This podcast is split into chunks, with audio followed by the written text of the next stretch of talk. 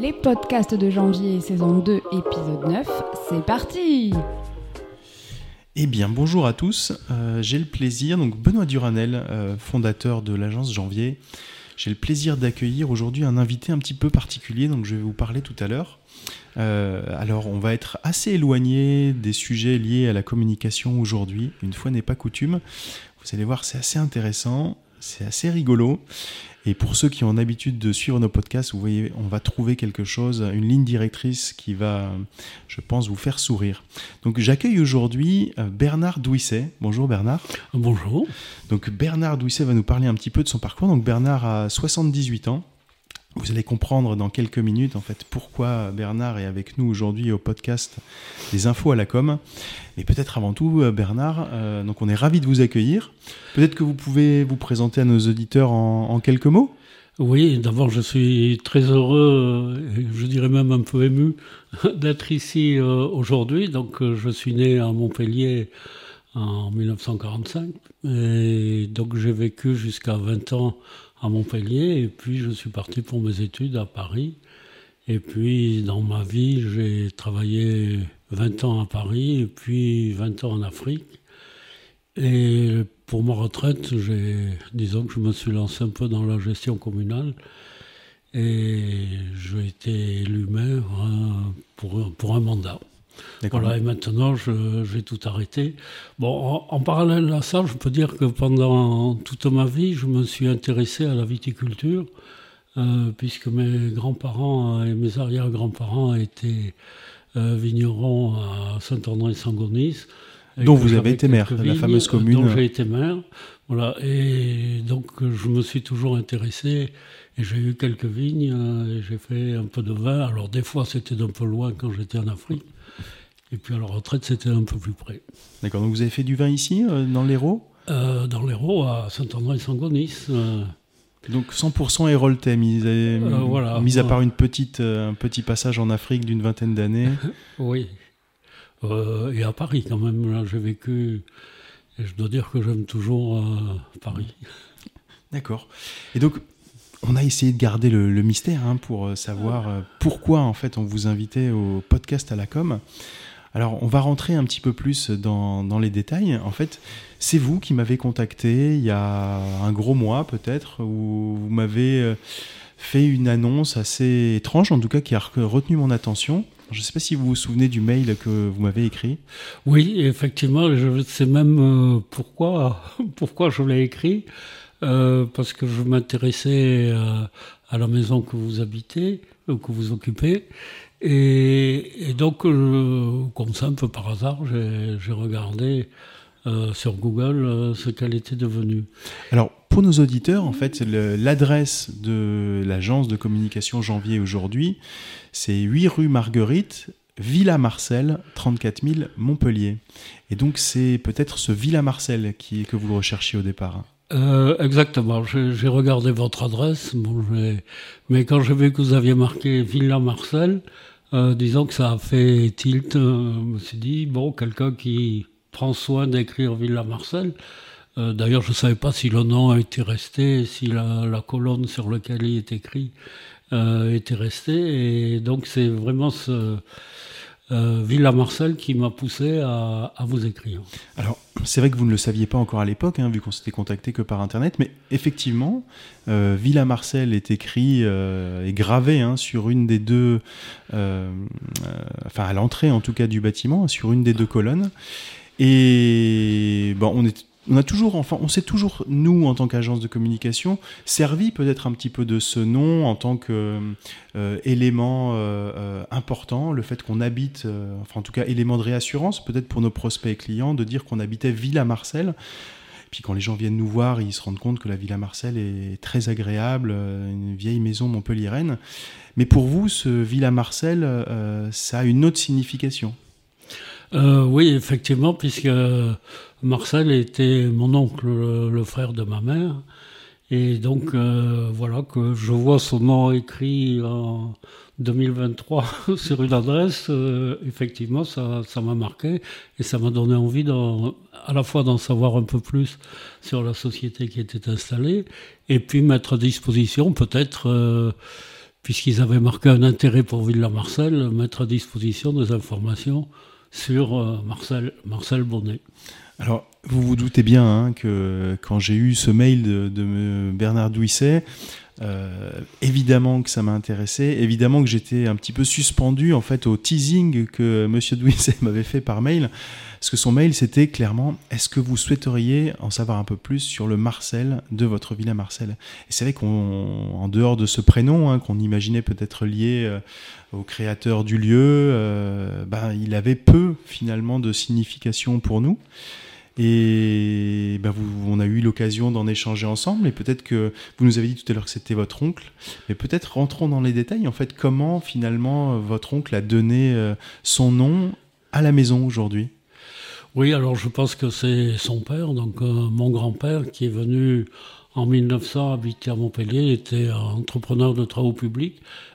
Et je crois qu'il avait des travaux euh, à la gare, me disait ma grand-mère. Je n'ai pas connu mon grand-père. Hein, euh, et donc, ils sont venus s'installer, au moins pour quelque temps, à, Montpellier. D'ailleurs, Marcel Bonnet, lui, il est né à Saint-Jean-de-Maurienne, parce qu'il y avait des travaux à Saint-Jean-de-Maurienne. Voilà, et puis donc de fil en aiguille, il a trouvé sans doute que c'était pas mal ici, et il, a il souhaitait acheter une maison, et finalement, il a préféré construire les deux villas côte à côte qu'il y a rue Marguerite. Donc il a acheté un terrain qui était occupé par des jardins potagers, euh, mhm. je crois. Oui, j'imagine qu'à l'époque, euh, il y a un peu plus d'un siècle, c'était la campagne. Hein. Mais les, rues étaient tracées, donc la rue Marguerite, la rue Dahlia et la rue Jean étaient déjà tracées. Et euh, donc quand je vois écrit rue du Dahlia sur, sur le, le nom de la rue sur la plaque, euh, c'est pas logique, puisqu'en fait, d'après ce que je crois savoir, Dahlia, euh, Marguerite et Jean étaient les trois enfants du propriétaire foncier de l'ensemble du lotissement. Ah, donc il y a peut-être eu effectivement des informations qui se sont perdues et on imagine aujourd'hui que la rue du Dahlia euh, correspondait à une fleur alors que c'était un prénom peut-être. Oui, voilà, c'était un prénom et Marguerite euh, très probablement aussi puisqu'il y a à Montpellier la rue Sainte-Marguerite mhm. et que vous devez vous-même avoir des fois des personnes qui viennent ici ou qui vont plutôt rue Sainte-Marguerite croyant arriver rue Marguerite. Alors, ça nous est pas encore arrivé, mais c'est une bonne info. Peut-être qu'on leur précisera un peu plus les prochaines fois.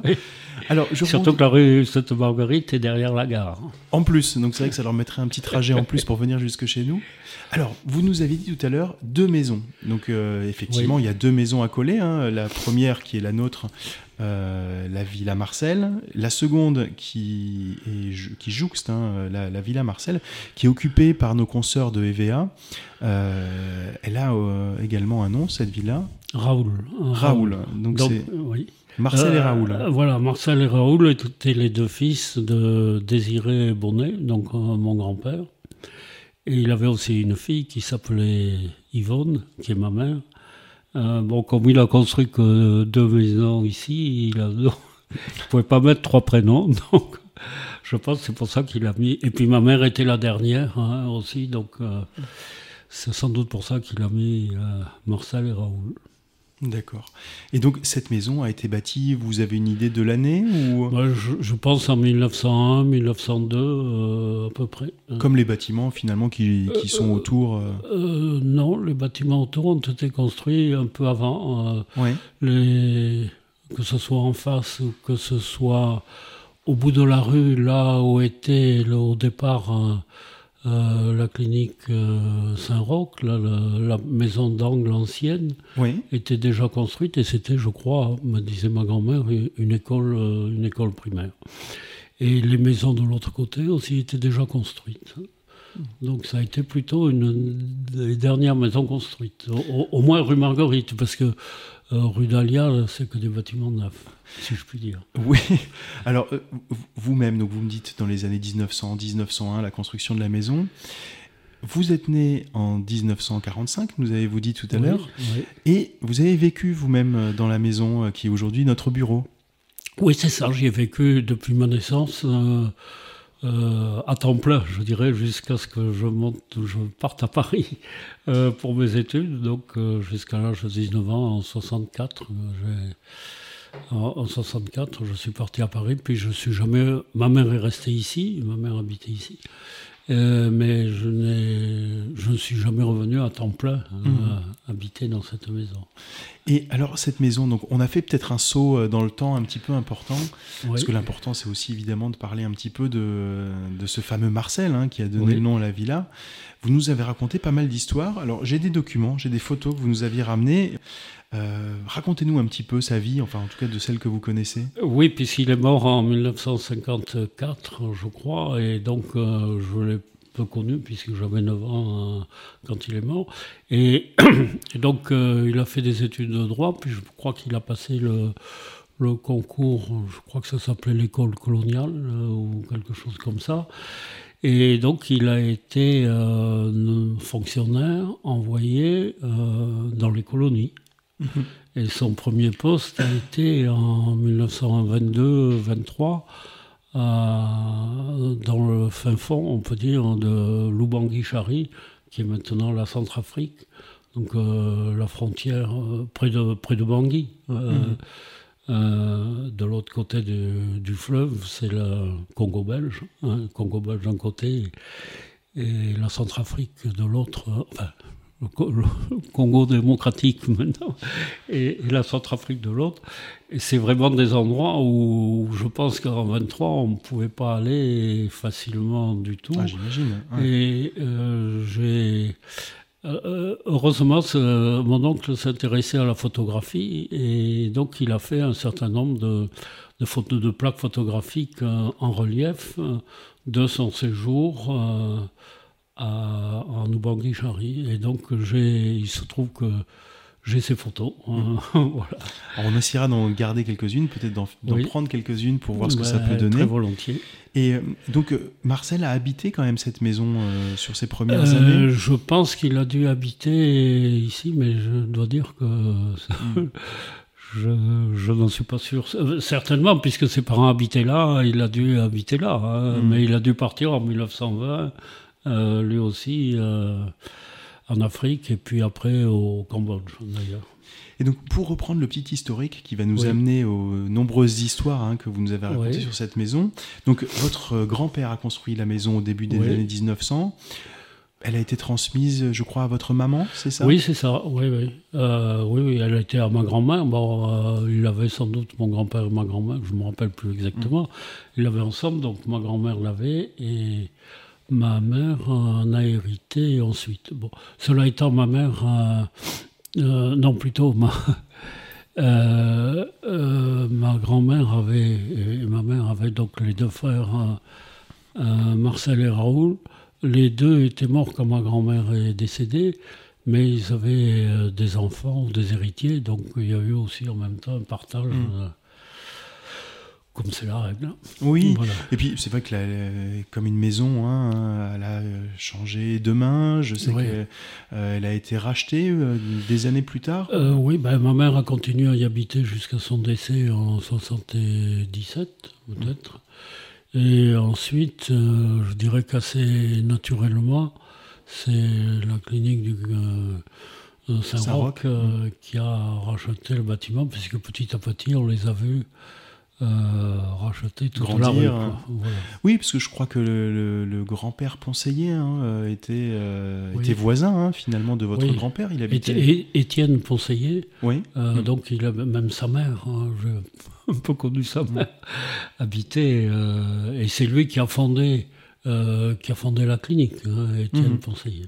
Oui, j'ai croisé Guillaume Conseiller, Ponseiller il y a peu de temps d'ailleurs hein, sur un événement et on a parlé très rapidement de, de la maison. Il s'en souvient très bien et euh, c'est vrai qu'il se souvient que la maison était euh, ben, dans sa famille il y, a, il, y a, quelques années et aujourd'hui je crois que notre propriétaire, hein, vu qu'on est locataire de, de la villa, euh, c'est le promoteur immobilier Spag. Euh, voilà, donc cette maison a toute une histoire et euh, finalement elle a changé assez peu de propriétaires puisque si je dis pas de bêtises, le fondateur de Spag est le cousin de Guillaume Ponseiller. Enfin bref, tout est un petit peu resté dans, dans, les familles montpelliéraines de, de l'époque. Oui, moi j'ai connu Étienne Ponseiller qui était le médecin de, ma famille. Mhm. Et donc je l'ai connu aussi quand il était élu député. À ce moment-là, j'étais étudiant à Paris et une ou deux fois, je l'ai rencontré, il m'a fait visiter l'Assemblée nationale. Enfin bon, J'étais jeune, il était plus âgé, mais euh, disons que je le connaissais bien.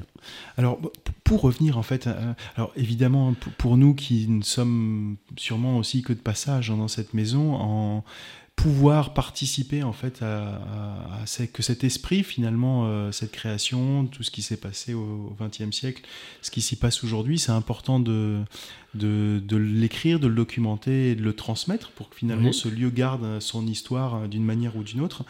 Vous m'avez raconté pas mal d'anecdotes, euh, alors drôles pour certaines, moins drôles pour d'autres. oui. Est-ce que vous vous souvenez ou, Oui. Euh, donc, euh, oui, je, crois que je vous l'ai raconté, elle est moins drôle, mais quand même, elle, a marqué au moins les, anciens du quartier. Euh, c'est l'histoire, ça se passait, je pense, en 46-47, c'est ma grand-mère qui me l'a raconté. Et donc, était jugé un collabo au tribunal à Montpellier. Et donc, je ne sais pas, pendant son transfert, ou je ne sais pas à quel moment, il s'est échappé et il a couru dans les rues de, Montpellier pour, pour s'échapper. Euh, ma grand-mère me disait, parce qu'elle avait un peu assisté au procès, je pense, que quand on le voyait, il avait l'air d'une poupée désarticulée, et puis qu'au moment de s'enfuir, il avait retrouvé tout, toute son énergie. Mais euh, malheureusement, il a fini sa course dans, dans le fond de la rue d'Alia, Hmm. où il pensait peut-être pouvoir passer. Et c'était la maison euh, fait l'angle. Hein. la villa Marcel fait l'angle entre la rue Marguerite et la rue d'Alia, et qui est euh, qui finit en cul-de-sac. Hmm. Et donc, là, on fait appel, là. Voilà, et on fait appel à une autre personnalité connue, enfin en tout cas connue aujourd'hui. Hein. Vous allez nous dire le nom de la personne qui finalement a mis un terme à la cavale de, ce monsieur. donc il habitait aussi rue Marguerite. C'était Monsieur Bougnol qui était commandant des gardiens de la paix qui avait lui-même été résistant et torturé, euh, je crois. Euh, René Bougnol qui a donné son nom je, Oui, je n'en suis pas tout à fait sûr ah. que ce soit le même ou que ce soit un parent, parce que j'ai vu qu'il y avait un Bougnol qui était grand escrimeur aussi, alors je me demande si c'est pas plus ah, C'est possible, effectivement, il faudra qu'on se renseigne. Sûrement de la famille d'eux, euh, néanmoins. Ben, sans doute. Hein. Donc, euh, ce, monsieur était connu quand même, euh, puisqu'il avait fait de la résistance, qu'il avait été torturé, qu'il avait été, euh, je crois, Villa des Rosiers, je ne sais pas si vous en avez entendu parler. Ah, ça me dit quelque chose. C'était la, villa où était installée la Gestapo hmm. du côté de, de l'Aigolon. Je ne sais pas très bien où, mais par là. enfin, un peu de sinistre mémoire. Hmm. Et, donc il a été appelé, il est venu. Donc, euh, sans doute ce dénommé Tortora a été bloqué là où il avait été retenu, je ne sais pas. Il est arrivé avec son arme et, il l'a tué. Euh, il a tiré, il l'a tué. Et, donc euh, ma grand-mère prétend qu'elle y a assisté depuis la petite fenêtre du, du premier étage et qu'il a dit je, je t'ai vu, sale bête. Voilà on ne regardera euh, plus par cette fenêtre hein, de la même manière qu'avant. bon, alors je, euh, je, ne connais pas bien ce, ce qu'a fait Tortora, mais effectivement, euh, j'ai eu lu quand même des, des, des histoires locales de, de la résistance dans lesquelles on en parle vraiment très mal. Hmm. Donc, effectivement, c'était quand même une époque de règlement de compte. De, une époque un peu troublée. On ne peut pas juger les choses euh, de cette époque-là exactement comme on peut le faire maintenant. Bien sûr. Et donc, vous avez d'autres anecdotes de, ce type ou des, petites histoires? Je sais que la rue était connue à l'époque, hein, parce que je crois qu'il y a encore euh, beaucoup de familles euh, montpelliéraines qui... Oui, alors bon, effectivement, votre votre questionnement euh, m'a poussé à réfléchir un peu à la question. Effectivement, je vois que dans ce petit quartier, dans, la rue Marguerite, habitait le, doyen de la faculté de médecine de l'époque, le, doyen Bénézèche. Euh, habitait le docteur Ponseillet et puis la clinique euh, qu'il a développée. que juste en face, la maison est venue habiter euh, plus tard, hein, euh, François Dalmas, qui était le maire, de, Montpellier, et un peu plus loin, euh, je crois dans la maison où on a bloqué justement Tortora, habitait à ce moment-là monsieur Max Martin, dont on a oublié sans doute l'existence, mais qui en 39-40 était secrétaire général de la préfecture. ensuite a été résistant et en 46 avait été nommé préfet du Finistère. Oui, c'est vrai que c'est peut-être des noms un peu moins euh, ou un peu plus courants, mais qui ont peut-être moins laissé d'empreintes. C'est euh, bien d'en parler aujourd'hui. Il, était, il écrivait dans la Dépêche du Midi. Et bon, j'ai essayé de regarder, mais je n'ai pas trouvé. mais dans la Dépêche du Midi, tous les huit jours, on annonçait l'éditorial de Max Martin. Mhm. Donc il avait. Mais alors cet homme avait une particularité, ou enfin, avait, oui, une particularité, c'est qu'il était ancien élève de l'école des Chartes et il s'intéressait beaucoup aux langues. Hmm. Et donc, euh, quand j'ai passé le, bac, euh, que j'étais en classe préparatoire, donc il m'a arrêté, il m'a dit Mais vous faites encore du latin? Je dis, Et du grec? Je dis Non, écoutez, j'ai arrêté, je suis dans les mathématiques. Il m'a dit Non, non, mais ça, ça va pas. Je vais vous mettre une version latine dans la boîte à lettres et vous allez me la faire. Donc, effectivement, pendant un an, je suis allé, pour ainsi dire, toutes les semaines, euh, travailler la traduction latine, le grec pas trop, mais le latin. Et donc sur chaque mot, on discutait, est-ce qu'il est bien traduit, pas bien traduit. Euh. et hmm. finalement, c'était très intéressant, cette personne qui était là un peu âgée et qui essayait de me transmettre euh, l'envie de, euh, l'envie de mieux comprendre le latin, le français, mm. la poésie. Il écrivait aussi des petits poèmes, mais il m'avait donné un petit opuscule, mais je ne l'ai pas retrouvé. Alors, peut-être pour vous, on parlait de, de, toutes ces années, notamment, et de toutes ces histoires. Donc, vous êtes né en 1945, vous avez vécu dans cette maison, je crois, jusqu'à l'âge de 20 ans, vous m'avez dit. Est-ce que la maison a changé euh, depuis que vous l'avez habitée Bon, de l'extérieur, euh, pas du tout. Enfin, le bâtiment, hein, pas mhm. du tout. Euh, et de, l'intérieur, j'ai été euh, étonné, agréablement surpris plutôt, de voir que les sols n'avaient pas changé. Donc, c'est des tomates, c'est. Je crois qu'il y a des tomates. Des, pavés de ciment à certains endroits. Et donc, la distribution générale n'a pas, n'a pas du tout changé. Bon, là, là nous sommes euh, dans les sous-sols. les podcasts s'enregistrent dans les bas-fonds de la villa. Mais c'est pas la villa des Rosiers quand même. et, donc, euh, euh, je me rappelle avoir travaillé justement à l'endroit où nous sommes. parce qu'il faisait chaud dans la maison et je préparais le bac et je travaillais exactement là. Mais vous voyez, peut-être 60 ans ou 65 ans, euh, ou 60, une soixantaine d'années après, euh, finalement, peu de choses bougent. Tout change, mais rien ne change, d'une certaine manière. Euh, oui, c'est vrai. Sauf que je travaillais là, mais il y avait aussi des bouteilles de vin. Là, je ne les ah, vois pas. Ça, malheureusement, elles sont. si vous en retrouvez une ou deux cachées quelque part, ce serait avec plaisir, mais elles ont disparu, celles-ci. Bah, écoutez, Monsieur Doucet, merci beaucoup hein, pour ce témoignage, en tout cas sur, euh, sur la maison, la Villa Marcel. Alors, comme je vous le disais, on est sûrement de passage, hein, comme tout le monde ici, mais de pouvoir perpétuer un petit peu ces, ces histoires et puis l'âme du lieu. Pour nous, c'est important. On parle souvent effectivement de la communication qui est là pour euh, mettre euh, de la forme sur le fond. Bah, là, si on peut faire ressortir un petit peu le fond de, de, de, cette maison, ben pour nous, c'est une belle chose, c'est une belle histoire à raconter. Et puis on, on va être heureux, en tout cas, de, de perpétuer cette histoire et d'expliquer à nos, à nos visiteurs euh, euh, qui était Marcel et, et, pourquoi la maison euh, porte son nom. Je vous remercie beaucoup. Merci Bernard Douisset et au plaisir de, de vous revoir pour une peut-être de prochaines histoires sur la Villa Marcel. À bientôt.